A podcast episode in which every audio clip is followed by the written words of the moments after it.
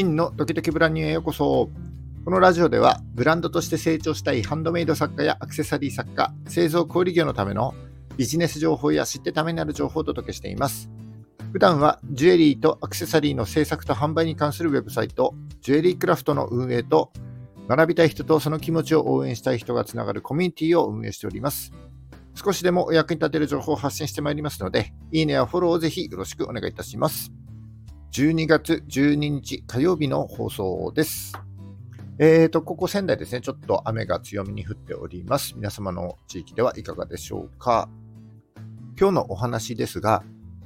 えー、タイトルが、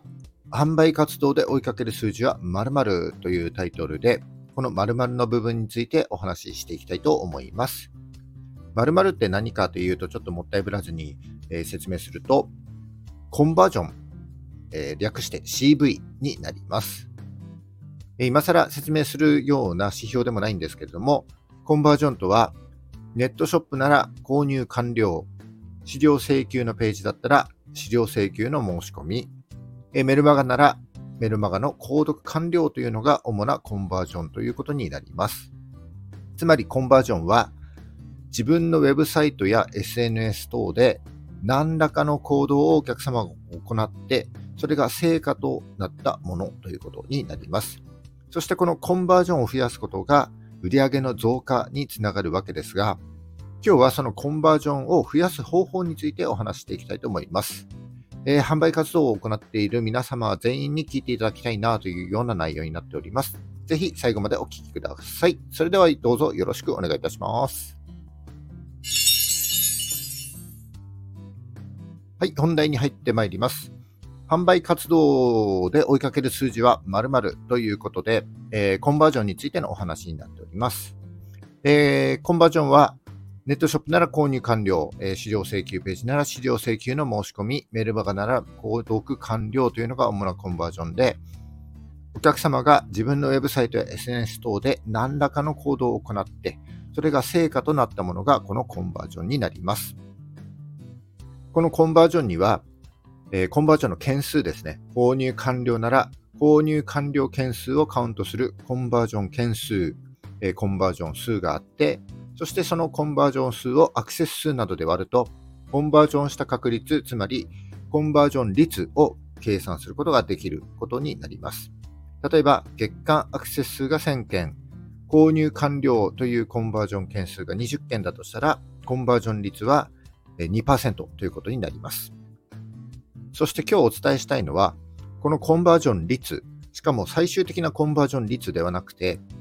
え最後のコンバージョンに至るまでに必要なお客様のアクションに対するコンバージョン率になります。え例えば、ネットショップであれば、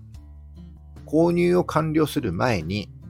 決済情報や発送先を入力する必要があるし、その前に買い物カゴに入れるボタンを押す必要があるわけです。えその前の行動に目を向けてみると、え商品ページを買い物カゴ付近までこう閲覧する必要がありますし、そもそもそのページに到達しなければ、商品ページを見ることもないので、え商品ページへの到達だって、えコンバージョンになり得るということになります。こういった、え最終コンバージョンに至るまでに必要なアクション、これをですね、え中間コンバージョンとかマイクロコンバージョンなんていうふうに言われていますけれども、まあ、昔のマリオブラザーズでいうところの中間ゴールみたいなものになります。そしてこの中間コンバージョンのコンバージョン率が高ければ、最終的なコンバージョン率も当然高くなるというふうになります。えー、僕はこのラジオで何回かお話しておりますけども、売上はアクセス数かける転換率かける単価かけるリピート数です。で、わかりやすくこの式からリピート数を除いて、一つの商品ページで考えた場合、ページのアクセス数かけるカートに入れるボタンのクリック率かけるその商品ページの商品単価ということになります。そしてこのカートに入れるボタンのクリック率が中間コンバージョンということになるわけです。この中間コンバージョンをカート投入コンバージョン率として、え、例えば計算すると、月間ページアクセス数が100件、かけるカート投入コンバージョン率が2%かける単価が1万円だとすると、えー、その月は2件売れて、そのページの売り上げは2万円だったというふうに計算することができます。そしてこのカード投入コンバージョン率を高めていくことができれば、売り上げは上がる。そういう掛け算になるわけです。仮にカード投入コンバージョン率が4%の2%の倍になった場合ですね、えー、月間ページアクセス数が100件、かけるカード投入コンバージョン率が4%、かける単価が1万円なのでえ、4件売れて売り上げは4万円になるというような計算になります。じゃあそのコンバージョン率をどうやって高めていけばいいんだというのが今日の本題になりますが、えそれにはいろんな施策があります。え商品画像を変えてみたり、最初に見える画面、ファーストビューという画面を、え情緒的な訴求にしてみたり、えページの構成を人の購買心理に合わせて順番を変えてみたり、それからカートに入れるボタンの周りにですね、残り1個とか、えー、表示させて、緊急性を歌ったりとか、いろんな施策がありますけども、最も効果的なのは、アクセス数を下げるということです。え、いつもアクセス数が大事って言ってるじゃん、なんていうふうに思う方たくさんいらっしゃると思いますけども、え最初に話した通り、アクセス数を売上件数で割ったものがコンバージョン率になるわけなので、100人のアクセスで2件しか売れなければ、コンバージョン率は2%ですけども、100人アクセスして10件売れれば、コンバージョン率は10%で、売上は5倍になるということになります。つまり、コンバージョン率を高めるためにアクセス数を下げるというのは、購入見込みのないユーザーの流入を減らすという意味です。えー、そして購入見込みのないユーザーを減らすには、そのページだけで売ろうとせず、えー、そのページに誘導するためのページだったり、インスタでの訴求を増やしましょう、魅力的にしましょうということになります。商品ページを作り込むのはもちろん大事ですけども、その商品ページに遷してもらうために、えー、商品の魅力をたくさんインスタだったり、ブログ、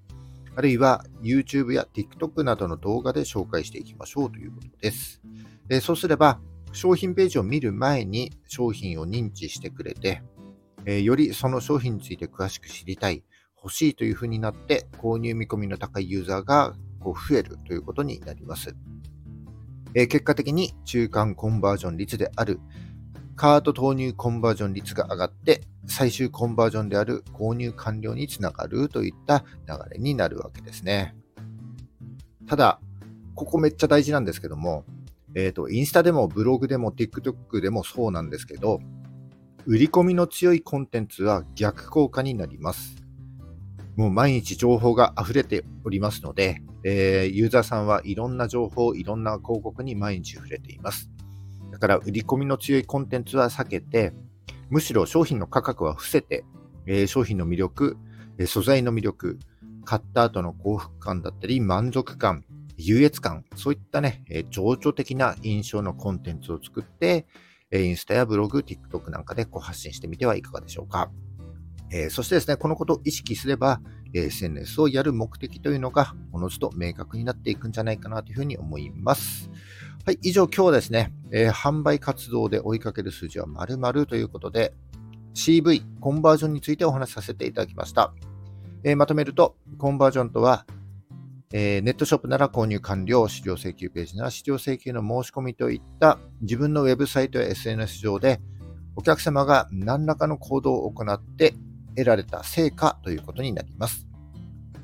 そして最終的なコンバージョンに至る前にユーザーが行動して得られる成果、例えばカートに入れるというのが中間コンバージョンであって、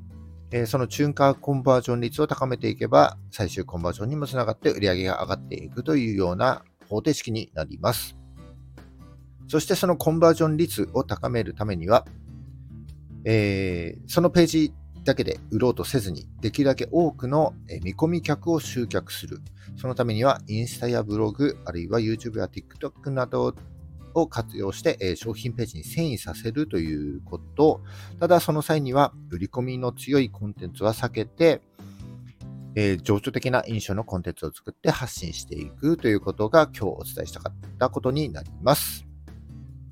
はい、以上です。まあ、こういったことを意識すれば、SNS をやる目的というのも、おのずと明確になるんじゃないかなというふうに思いますので、えー、ぜひ、え、参考にしてみていただければ幸いでございます。はい、以上ですね。今日の話が少しでも役に立った、ためになったと思った方は、いいねをお願いします。えー、聞いたよという印で、いいねボタンをポチッと押して、残して帰っていただけると非常に嬉しいです。今後も頑張って配信してまいります。よかったらフォローもぜひよろしくお願いいたします。はい、えー、12月12日火曜日ですね。今日も頑張っていきましょう。バイバイ。